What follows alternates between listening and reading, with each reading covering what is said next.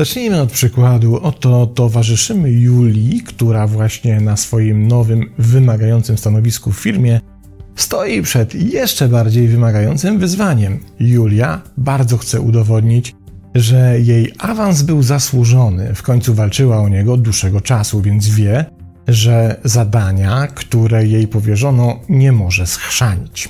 Ale wie to również firma, bo tak się akurat składa, że od efektów jego wykonania zależy los premii całego wydziału.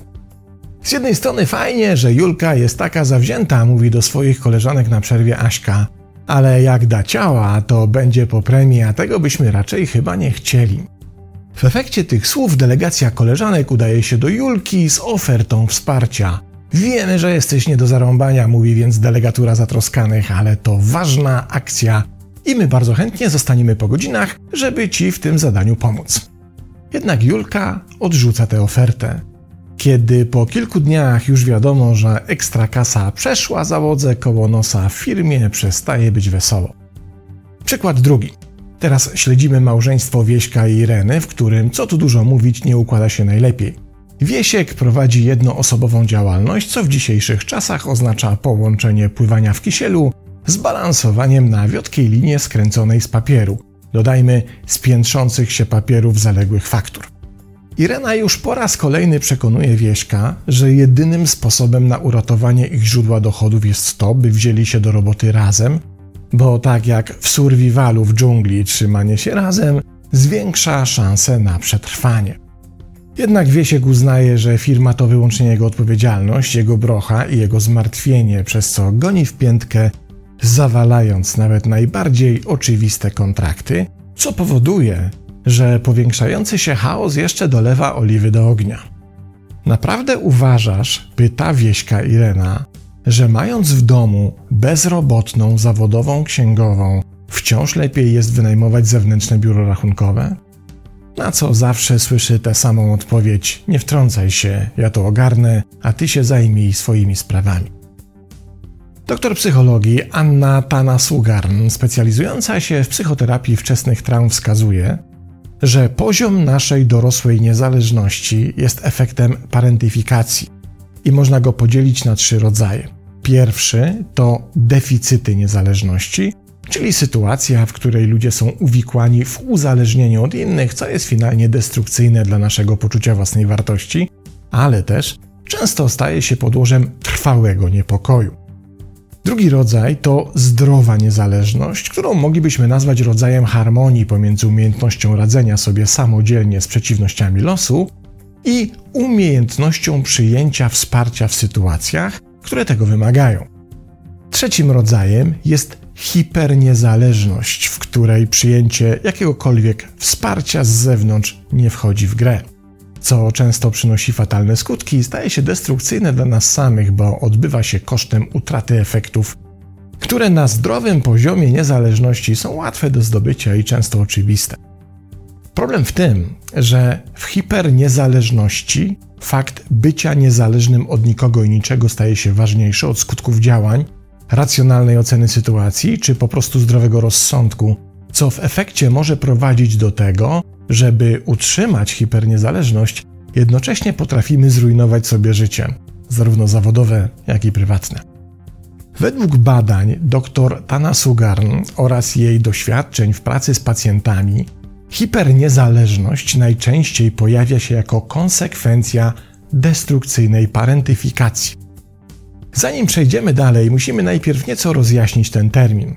W olbrzymim skrócie możemy powiedzieć, że to mechanizm, w którym role rodzica i dziecka zostają odwrócone, a więc dziecko przejmuje atrybuty zachowań rodzica wobec własnego rodzica. Przyjmuje się, że głównie dzielimy parentyfikację na instrumentalną oraz emocjonalną. W tej pierwszej dziecko przejmuje fizyczne zadania rodzica w rodzinie, na przykład fizycznie opiekuje się chorym rodzicem, wykonuje działania za rodzica, który na przykład na skutek problemów z alkoholem nie jest w stanie ich realizować, takie jak płacenie rachunków, przygotowywanie dla rodziny posiłków, czy też przejęcie opieki nad młodszym rodzeństwem. W parentyfikacji emocjonalnej dziecko przyjmuje na siebie rolę emocjonalnego katalizatora, regulującego emocjonalne energie, na przykład przejmując na siebie potrzebę rozwiązania rodzinnych konfliktów, powiernika problemów czy też mediatora. Staje się jedyną osobą w rodzinie, na której spoczywa brzemię radzenia sobie z emocjami, z którymi nie radzą sobie jego rodzice. Od czasów wydanej przed 25 laty książki amerykańskiego psychologa Gregorego Jurkowicza Utracone dzieciństwo, badawcze zainteresowanie parentyfikacją przyciągnęło uwagę również wielu innych naukowców, co poskutkowało odkryciem kolejnych poziomów parentyfikacji. Warto tutaj wspomnieć chociażby parentyfikację narcystyczną, w której dziecko przyjmuje na siebie wyidealizowaną projekcję rodzica, czyli mówiąc innymi słowy, zamiast realizować własne życie, realizuje cechy rodzicielskiego ideału, by stać się ucieleśnieniem rodzicielskich zawiedzionych oczekiwań w stosunku do własnego życia.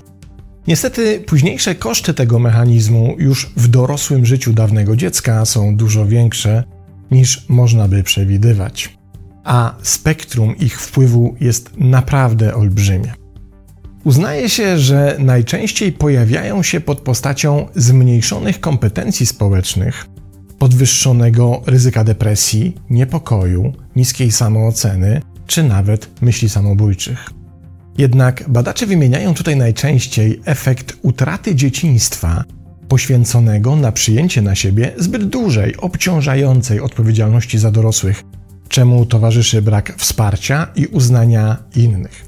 I co istotne, ten efekt pojawia się na skutek destrukcyjnej parentyfikacji, a nie jej wersji adaptacyjnej, która według Jurkowicza w swojej naturalnej formie sprzyja rozwojowi dziecka, przy czym warto dodać, że adaptacyjna parentyfikacja tym różni się od destrukcyjnej, że pojawia się w życiu dziecka rzadko i nie trwa długo, bo na przykład jest efektem zdarzeń losowych, ale co najważniejsze, temu typowi parentyfikacji towarzyszy wsparcie i szacunek innych.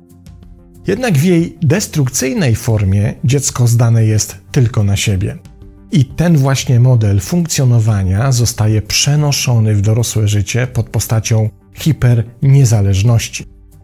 Gdybyśmy się więc w naszych przykładach mogli cofnąć w czasie i przyjrzeć dzieciństwu Julii Wieśka, niechybnie odkrylibyśmy destrukcyjną parentyfikację, której doświadczyli w dzieciństwie i która teraz tak naprawdę dyktuje im to, w jaki sposób się zachowują czy tworzą relacje z innymi. I to jednocześnie czyni ich po prostu nieszczęśliwymi, bo jak pokazał ostatni raport dotyczący poczucia szczęścia, jego poziom czy w ogóle występowanie w naszym życiu są ściśle związane z występowaniem społecznego zaufania i poczuciem wsparcia. W przypadku ofiar parentyfikacji ani o zaufaniu do drugiego człowieka, ani też o wsparciu nie ma mowy. I nie dzieje się tak dlatego, że już w dorosłym życiu osoby godne zaufania czy też gotowe do udzielenia wsparcia się nie pojawiają, ale dlatego, że dawna ofiara parentyfikacji odrzuca taką możliwość jako niepasującą do przyjętej przed laty strategii funkcjonowania. I tutaj wróćmy do dr Tana Sugarn, która twierdzi, że destrukcyjna hiperniezależność nie jest wyrokiem wydanym na ofiary parentyfikacji, z którym muszą się zmagać do końca życia. Istnieje bowiem furtka, którą można wydostać się z tego potrzasku. Światełko w tunelu pojawia się wtedy, kiedy Julia i Wiesiek zorientują się i będą potrafili przed samymi sobą przyznać, że ich strategia hiperniezależności tak naprawdę przynosi im więcej szkody niż pożytku. Niweczy plany zawodowe, niszczy relacje i powoduje, że sprawy zaczynają podążać w złym kierunku. Mówiąc inaczej, to zorientowanie się co do tego, że wypracowana w dzieciństwie strategia niezależności, owszem, wtedy była jedynym możliwym mechanizmem przetrwania, ale już w dorosłym życiu stała się nie tylko nieaktualna i nieadekwatna do obecnej rzeczywistości, ale na domiar złego jest rodzajem więzienia, na które skazuje przyjęta w dzieciństwie rodzicielska rola. Można to przyrównać do sytuacji, w której usiłujemy przy zmianie komputerów na coraz nowsze wciąż korzystać w nich z systemu Windows 95 i wkurzamy się, że po podłączeniu do komputera nowego smartfona te dwa urządzenia nie chcą ze sobą współpracować, nawet się nie widzą. Jedynym sposobem na rozwiązanie problemu jest uaktualnienie oprogramowania, by było kompatybilne z resztą współczesnego sprzętu. Dokładnie to samo dzieje się w relacjach czy w ogóle funkcjonowaniu osób z hiperniezależnością wypracowaną w efekcie destrukcyjnej parentyfikacji z dzieciństwa. Po prostu trzeba zaktualizować strategię. A pierwszym potrzebnym krokiem do uruchomienia tej procedury jest zorientowanie się, że dotychczasowa strategia nie tylko nie działa, ale niestety też szkodzi. Pozdrawiam.